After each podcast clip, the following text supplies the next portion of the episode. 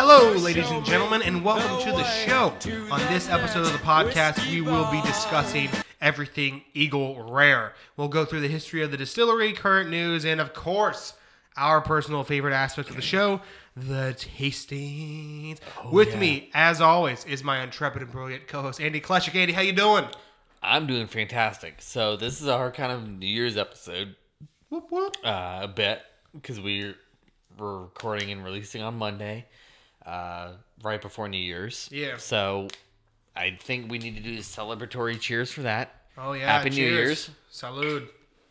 Uh, since this is the first time before uh, the 2021, hopefully, uh, which will end up being hopefully a better year for us all. Let's hope. Exactly. Um, so happy New Year's to everyone. But yeah, I mean, I've been doing good so far. Um, not too much has been going on for me recently. Just kind of, you know, end of year, getting everything finalized on my end Right. with work and personal life and everything. Really. Um, just trying to stay as quiet as I can and then have fun on New Year's. Definitely, and we'll see how uh, how much fun we can have. Andy, without further ado, let's jump right on in. Uh, let's tell. Well, first off, I would say everyone out there, pour yourself a glass of Eagle Rare. Andy and I already have glasses poured. We've already had a little sample here. Very exciting episode. Yeah. Um, make sure you have some Eagle Rare poured. We're going to be doing a more official tasting at a later point in the episode, as we always do. Um, but you should be drinking and, enjoy- and, and you know drinking along with us as Enjoy we go through this. So pour yourself a glass of Eagle Rare or some type of awesome bourbon, and uh, let's dive on it right on in. Andy, tell the folks everything they need to know about Eagle Rare. Yeah, of course. So, as everyone I think knows from our episode on Buffalo Trace, currently Eagle Rare is a part of their portfolio of products, um, a part of their bourbons that they offer. They're at the Buffalo Trace Distillery. Currently, is a little bit more. I don't want to say allocated bourbon, but f- right now they're kind of almost creating it as an allocated bourbon. It's tough to find in the uh, retail stores unless you go directly to the, the distillery there. Or if you have the hookup, like Or- of course or that. Discussions. Does. Yeah, yeah, we've Thanks been, all of our fans. yeah we've been uh, lucky enough to find a couple places and a couple people who could provide us with a bottle of Eagle Rare. Thank you to them.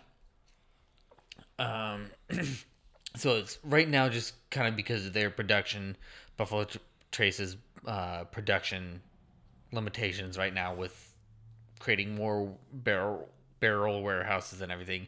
Just very limited production, but prior to that, they actually were originally created in 1975 by a Charles Beam, no relation to the Beams and everybody um, related with Jim Beam, as far as I can tell, um, for Seagram's portfolio of products in 1975 as a 101 proof 10 year old bourbon.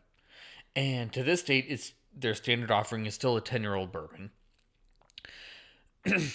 but like I said, their brand has switched hands quite a few times over the over the years since Seagram's in 1975 Of course. uh, finally landing in the hands of Sazerac Company in 1989, um, who, of course, as we all know, was, or well, actually is, the uh, parent company of Buffalo Trace Distillery.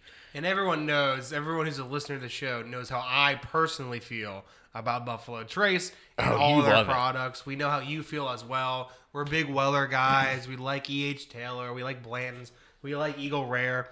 It's just astounding how many exceptional bourbons and, and whiskeys are coming out of Frankfort, Kentucky right now. Yeah, they they have uh, amassed quite a bit of a portfolio of products there out of Buffalo Trace and Sazerac as a whole. Um, and it you know they continue to do a stellar job with Eagle Rare, especially um, in their lineup. And Eagle Rare is one of the last kind of new bourbons in their lineup prior to what is considered in some circles the current era and craze of small batch bourbons. Because after like the mid to late 80s, early 90s, that's kind of where you start to see like a lot of like the early beam like Knob Creeks and Basil Hayden's, Booker's, etc. that you saw that small batch craze there Right. start to emerge around that time. So this is one of the last, if not the last, quote unquote, new bourbons created for the time at least. Right.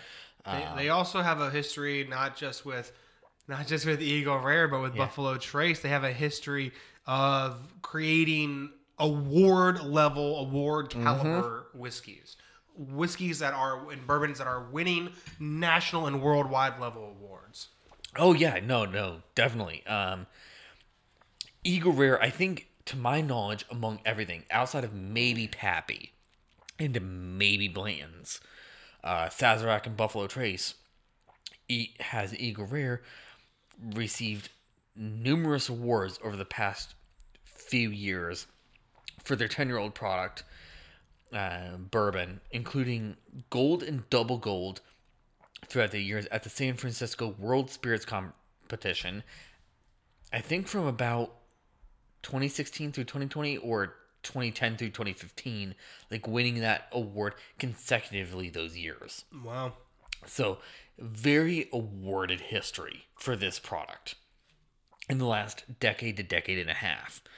Um, you know, they it's continued to receive from numerous different journalists in the bourbon and whiskey industry a 90 plus score on their rating cards as well as like gold double golds silvers like just so many good accolades for it in the last 10 to 20 30 years. Oh yeah. Um, so it's something that definitely they continue to do a good job of creating as a product and get rewarded for it so they know what they're doing and they're not straying too far from it as far as i can tell um Not at all. yeah, and you know, in the last two years, like I said, I think in 2019 and 2020 combined, they've had you know multiple best in class awards in multiple competitions, uh, 90 plus point scores, gold medals, double gold medals, just really awarded as a as a uh, bourbon, and of course today we're only trying the uh, 10 year old Eagle Rare, which is their 90 proof. Um, I don't remember what the mash bill on this is. I th- think, correct me if I'm wrong, it's a heavily wheated mash bill. I could be entirely wrong on that. I don't remember. Um, Mash bill for Eagle Rare is undisclosed. okay. Ta- So no one truly, truly knows. Okay. Ta- it, to me, it tastes fairly, fairly heavily wheated. But I, like I said, I could be heavily wrong Well, on they, that. you know, Buffalo Trace, of course, is the distillery where we have Weller. Yeah, uh, and dis- Pappy. distilled and, dis- and distributed. So of Yeah. course that would be right in line with their tradition. Yeah, yeah. They, they, I mean, they definitely have the products that would be heavily wheated, so it would not be stere- um, atypical for them to have a another heavily wheated product. Um, the other products they have, of course, are their 17 year, uh, which is again another 90 proof product. Um, that one, though, unfortunately, unless you're able to find it um, primarily through the Buffalo Trace Antique Collection, find that entire collection as a whole, um, you know, you're going to find that secondary market, which again, you're probably going to be spending hundreds, if not thousands, of dollars to find the Eagle Rare 17 year um. And then they also had the Double Eagle Very Rare uh, bourbon, which was an extremely limited release of 20 year old bourbon product for them, which I know at least I was in a raffle to try and win it through Ohio's liquor agency or whatever. I don't know if you entered it. Um, but this was something I don't even remember when this was initial initially released through Buffalo Trace, but I want to say it was in the mid aughts or mid 2010s um, that they that Buffalo Trace and Eagle Rare ended up releasing um, the double eagle very rare 20 year uh, bourbon there. And this this bottle oh my god this bottle john if you have not seen it holy shit might be one of the best bottles i have ever seen just from a just bottle alone no bourbon one of the best looking bottles i've ever seen it hmm. is a solid crystal decanter with two crystal eagles. Oh wow, yeah, I got a It- I got a picture of it pulled up Yeah. here. So one eagle. So if anybody's seen the Eagle Rare bottle, um, of course you have the standard Eagle Rare um, with all the additional text and labeling that they have on the front with a standard, I think, bald eagle on the front of it. That bald eagle is on the decanter stopper of it, and then It's crystal. exactly crystal decanter stopper and then in the middle of the bottle is a it's a little bit wider of a bottle It is than the standard eagle rare bottle shorter, which is wider. exactly um and that allows for a lot or not just a lot but an entire crystal eagle in the middle of the bottle to just be created in the middle of the bottle. I don't know how they do that, but they did that. Yeah, It is awesome. It it looked like it's one of the most, if not the most, impressive bottles of bourbon that I've seen ever. yeah. That any brand has decided to just shell out to say, you know what? No expense will be spared to create this bottle of bourbon. We're just going to create an impressive bottle. It looks phenomenal. It is really cool. Um, so I I mean is is all up and down the line. This is a product that I think might be outside of the Pappy line, maybe the Blanton's line as well. Is my favorite um, product in the Buffalo Trace lineup. I don't know about you, John, but I would have to agree. Uh, I mean, I think 107 is very competitive with it. Uh, I maybe would have to even lean towards 107. I would have to do a blind taste test. But other than Buffalo Trace, uh, I mean, you're gonna and really like kind of those top level Wellers, uh, and maybe even Blanton. You're you're not gonna be able to beat Eagle Rare, honestly. And it's possible that even with some of those that I previously mentioned, you're not going to be able to compete. no, very much no. Just a, a high, just one of the. I mean, just it's astounding the lineup coming out of Buffalo Trace. They clearly know what they're doing across the board. No, yeah, I, I agree with you there. And this is one that I think for the price, I think it runs at least in the Cincinnati area or directly at this the distillery runs about thirty to forty dollars. Yeah, Where when and where you can find it um, is so much just well worth the one price hundred to percent find. it. Absolutely. All right, folks. I think it's about that time. What do you say, Andy? You ready to jump right on into our tasting of the ten-year single barrel Eagle Rare? Oh yeah, I'm so ready for it. All right, folks, let's go ahead and pour ourselves a glass and we'll take on off. All right, folks, let's go ahead and do a tasting of the the Eagle Rare 10 year single barrel where I know we're all very excited about this one. All right, let's of course start off with the nose. Delicious yet strong. Yeah, I'd agree with that. Um, Up front, very aggressive, I would say, more so than some of these other top shelf bourbons we've been tasting recently. Yeah. But that's, of course, not a bad thing. A lot of people like their bourbons to be a little more aggressive. Yeah, no, I, I agree with you there. Um, getting a lot of citrusy, orangey type uh, flavor in the nose.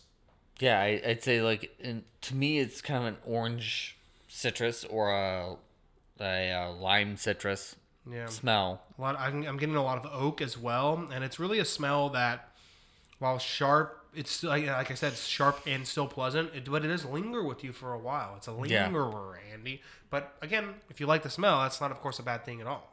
No, definitely not. Um, it's one. I mean, like you said, it's one that I think it's a smooth smell, but it lingers with you. Yeah. With a little bit of those up notes in there of citrus and oak Yeah, in the smell. definitely. Let's go ahead and give it a taste, folks.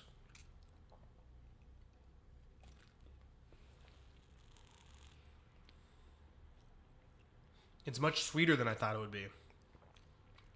Mm-hmm. No, I, I definitely agree with you. It um, it's a lot sweeter of a product than you anticipate based on the nose of it. Absolutely. but it's one that to me